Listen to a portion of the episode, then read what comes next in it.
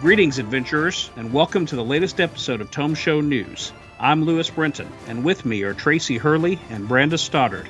Tome Show News is here to bring you brief news updates, primarily on the Dungeons Dragons role-playing game and things that are impacting the D&D community. This episode of TSN is being recorded on Friday, February 25th. Here's the news.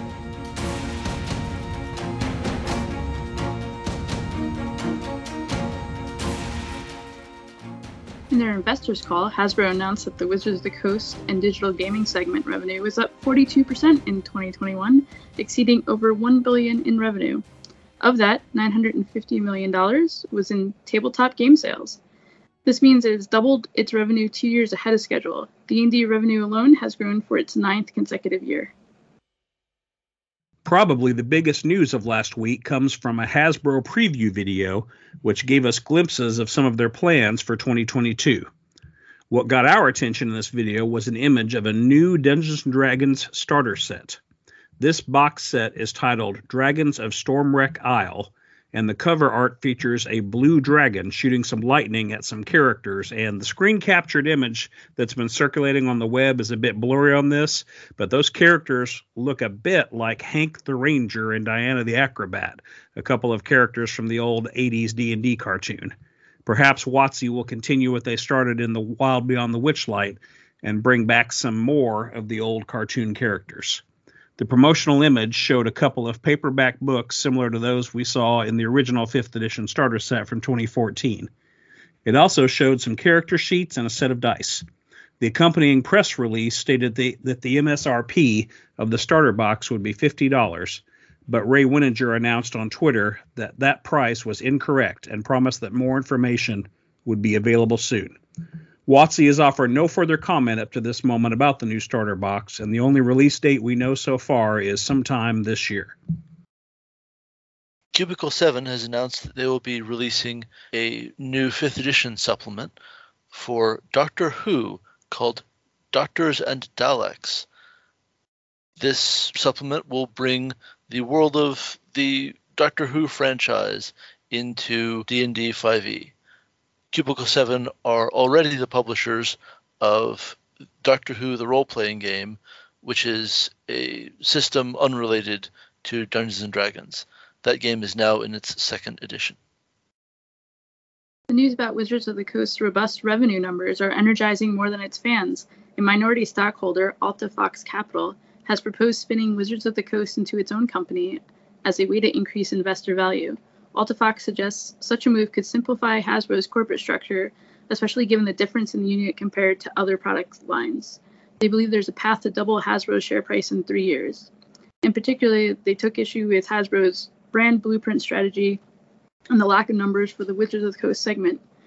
This led to a situation where WotC, quote, maintained a double digit compound annual growth rate over the last decade, end quote, but it was unknown to investors who viewed Hasbro as a whole as more of a slow growing uh, toy company. They believe this the spun-off company could be worth $100 a share. They've nominated five members for the board and talked to Hasbro's board and management team. Legendary creator of the Forgotten Realms, Ed Greenwood, has collaborated with Alex Cameron and Alan Patrick to release a new book, Thay, Land of the Red Wizards. Released on DM's Guild on February 21st, this 108 page book is Ed's second collaboration with Alex. In 2020, the pair had released a book about another Forgotten Realms setting, the Border Kingdoms, and they were kind enough to stop by the Tome Show to talk about it. Quoting from the promotional material for the book, quote, This tome is your guide to the Thay of right now, a valuable resource for dungeon masters and players alike.